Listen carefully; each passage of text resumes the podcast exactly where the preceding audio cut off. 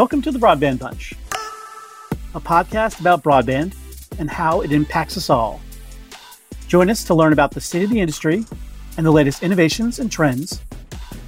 Connect with the thought leaders, pioneers, and policymakers helping to shape your future for broadband. This episode of the Broadband Bunch is sponsored by ETI Software, your zero touch automation experts.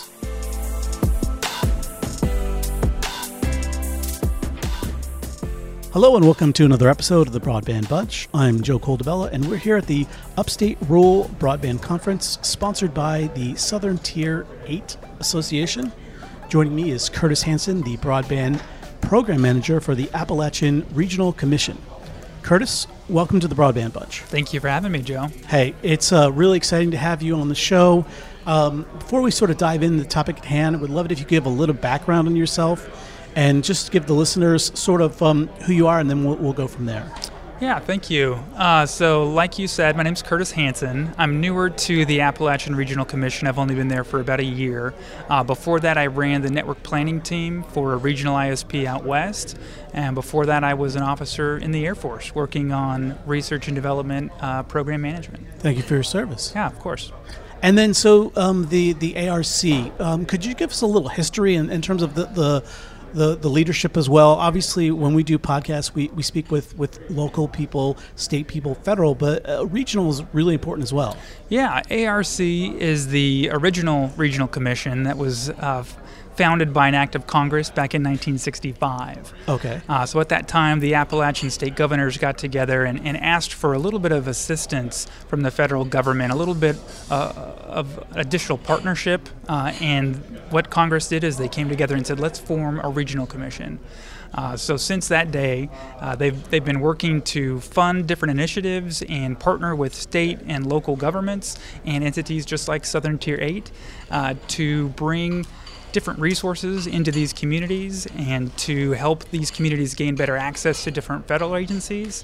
Uh, and yeah, so our current leadership is uh, we are led by a presidential appointee. Her name's Gayle Manchin. She's the former First Lady of West Virginia. Okay. Uh, she sits across a state co chair, and, and they work together to find uh, priorities and projects that we should be funding uh, and initiatives that can help further the economic output of the Appalachian region.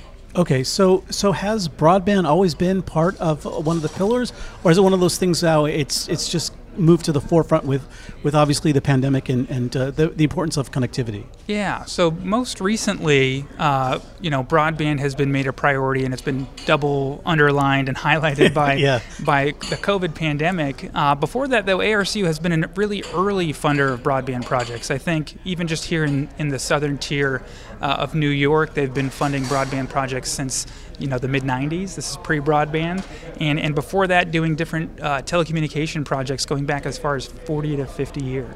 Okay. So it's been recognized by different rural communities for a long time that being connected.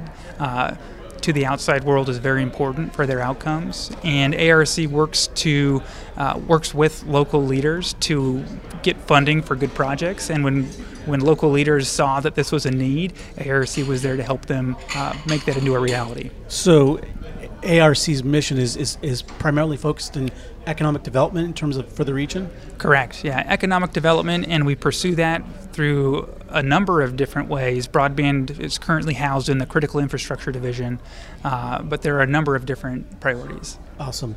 So we're here at this this event, this um, the Southern Tier event. Um, Greg, uh, Jen Gregory, and her team has been absolutely awesome. How important is it stuff? Uh, are events like this um, in terms of just developing broadband in, in, in regional networks like yours? Well, I think that, and this is, you know, I didn't make this saying up. This is a saying that I actually read in a grant application, so we'll have to figure out the attribution later. okay. Uh, but, you know, when you've seen one rural town, you've seen one rural town. And, and every different rural community is different, and that's why you can't just copy paste a program that worked somewhere else and parachute it into a new community. You have to have these kind of uh, events and conversations so that the ecosystem that exists here, the specific uh, leaders, the specific service providers, the specific uh, you know challenges that they're facing and opportunities that they have, uh, it's important that you have those conversations at a very local level so that that local community can come up with the solutions that work best for them. No, I couldn't agree more. It's like right, they have all the same problems, but all the, those problems are different because everyone has has um, different priorities, uh, different problems. Yes. and so it's really important to come together in events like these as a way to collaborate because ultimately, um, what works for one um, uh, town or, or area could be sort of a north star for other folks, which is which is always really important. Exactly. So, um, so in terms of closing the digital, digital divide for your area, um, is it primarily um, in terms of funding? Is it is it um, state funding? Is it um, private funding? How about how does uh, does your area get funding? So ARC specifically uses our uh, funding from Congress uh, to do what we can to bring private investment into Okay. these communities. You know, our, our grants are typically matched with maybe private investment. It could be matched with uh, local uh, cash, right, from a local government or from even state governments. Uh, so it's a big mix, and again, I think it depends in each area where you're going to find those partners who will bring that match funding uh, to to bear. Okay, so right, just to in terms of collaboration, it's important to get everybody involved. Yeah, yeah. I think everyone needs to be involved, and ARC uh, does a really good job, I think, of working with each community individually, which means that we're very flexible in our approach, and we have uh, the ability to be fairly customized uh, depending on what resources are available and where the momentum exists in those different communities. Awesome. And so, uh, obviously, you, you spoke today as one of the keynote speakers, and uh, there was th- there were three pillars that you focused on that you wanted to really make sure that communities address. I would love it if we could sort of touch on each one. Um, the first being universal access. How important is that? Uh, so universal access, I think, again, COVID highlighted uh, the need for access to be universal. If, if you've left a part of your community behind, they will be left behind indefinitely and in a meaningful way, which makes it really hard for your local economy to develop. No, I, I couldn't agree more. I think that's one of the the overriding sort of themes that I'm getting is that if you're going to want to if you're going to be able to participate in the the, the future economic sort of uh, engine that that we're creating, uh, connectivity is so essential. Exactly. Uh, the second area that you spoke to, spoke upon was quality as well. I was wondering if you could touch on that. Yeah, so quality, uh, you know, has a, lo- a lot of different flavors. It does indeed, for sure. Yeah, but you know, most people are concerned about speed, and I think that making sure that we have high-speed networks that have a good quality of speed is important. Uh, we're also, though, make, want to make sure that our local communities are served well with uh, low latency applications, or you know, low packet loss and jitter, and, and high quality of experience for adaptive bitrate streaming applications, because broadband experience in the home and in the business is more than just a speed number. Uh, what matters is that you're able to conduct your, your business online, that you're able to attend classes online, uh, or able you know able to Zoom call uh, your loved ones online. No, it's really important where it's also if you've got a family, you want to have everybody online because everyone is doing different things, has have has different interests. So it's critical that the quality is there as well. Does does um, the ARC have uh, any sort of um, threshold in terms of what you'd like to reach in terms of uh, speeds, or is it? Yeah, so ARC um, for several years now has been pushing the envelope in terms of what is an acceptable speed uh, for broadband. I think right now our, our current defined thresholds are 100 by 100 for business and 50 by 10 for residential. Um, if, if you don't have those speeds, then you qualify to be funded under ARC's rules. Okay, and then in terms of uh, is, are in, uh, I guess my question would be, uh, in terms of speeds, is there is there any areas uh, in terms of satellite, um, fiber, uh, cable? Are those all on the table, or is one of those things where you guys are moving in one direction or another? So we do try to lean towards what you generally hear referred to as future-proof technologies. Sure, sure. Uh, and and what we know is that really, again, we're looking to the local governments to decide what is the right fit for them. So we are flexible uh, as they are looking for the solution that's a good fit for their community.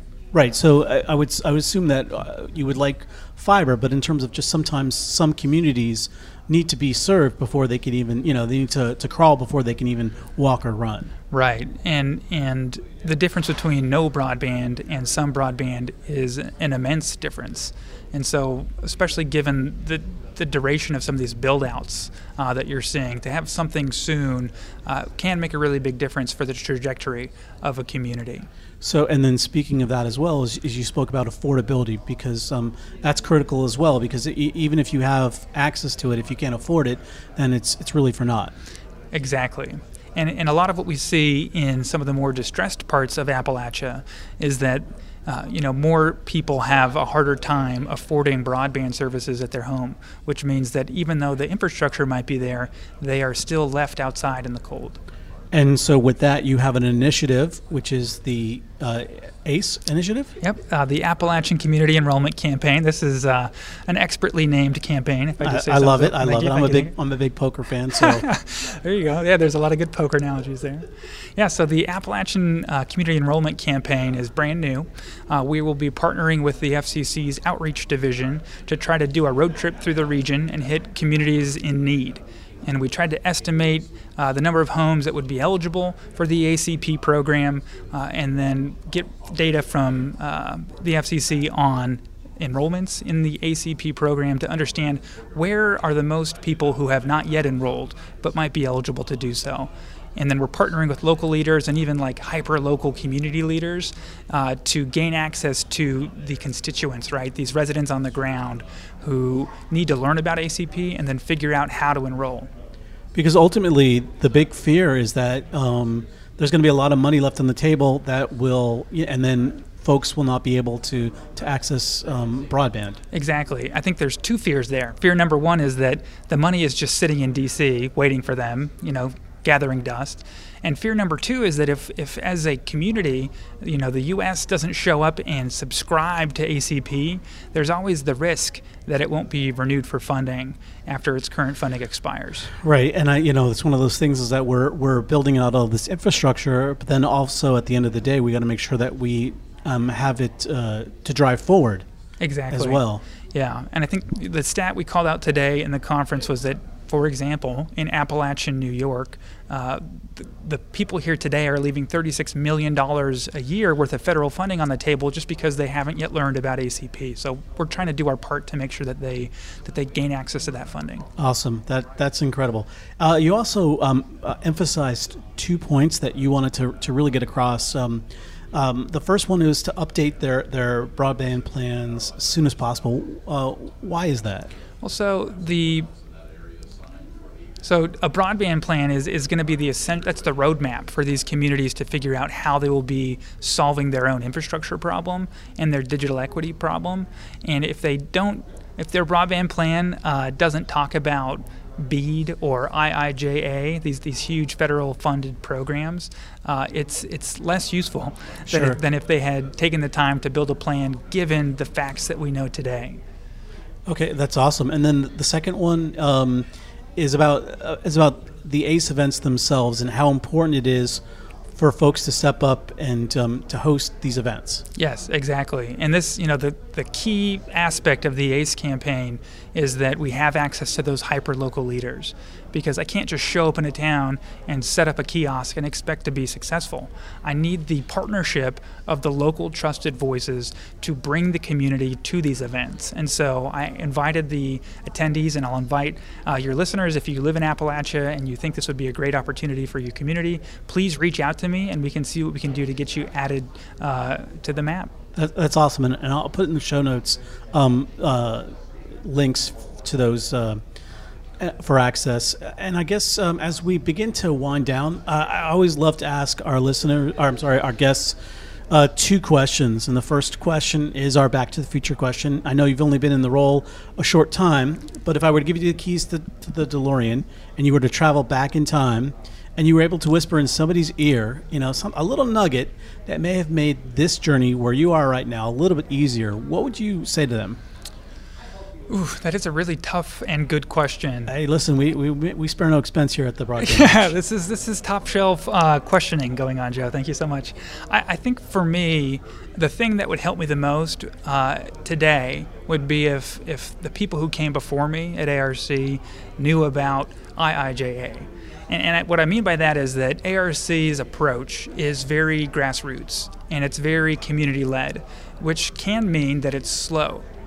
So I think that what you're seeing today is that we actually have an IIJA kind of BEAD deadline. There's all these really actually pretty urgent deadlines yeah. on the horizon. Yeah. And ARC's systems and programs aren't really set up against urgent specific deadlines. So being able to know that that was coming down the road might help us build some offerings that would help people have resources that they need to build those solid applications to make sure that they get all their fair share of the funding.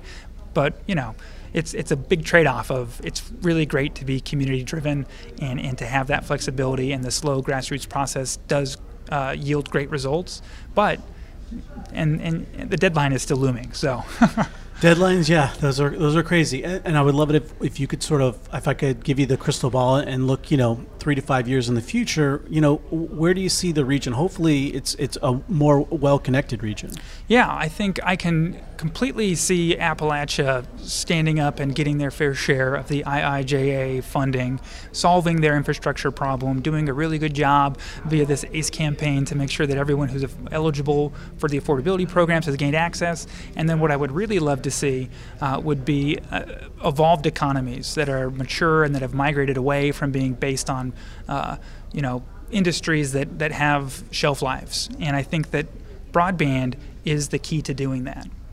Awesome. No, I, I, this has been an awesome visit, Curtis. Um, if, if folks wanted to, to, to learn more about your organization, um, where could they go? Yeah, so our website is a great resource. It has a lot of reports, maps, uh, explainers about who ARC is and how we were formed. It's arc.gov, uh, easy to remember. Indeed, indeed. And then if you have any specific questions about Appalachia, broadband, uh, or you know our work on different projects or in different areas, just shoot me an email and, and I'd be happy to, to take your question. And, and your email is? Yeah, it's C Hansen, H A N S E N, C Hansen at arc.gov. Awesome. Really appreciate the time. Thank you so much. Hopefully, uh, maybe in a year or so, if we're at this event again, I'd love to get you back on the mic and, and see where we are in terms of progress. Definitely, Joe. I look forward to it. Awesome. Well, that's going to do it for this episode of the Broadband Bunch. Until next time, we'll see you guys later.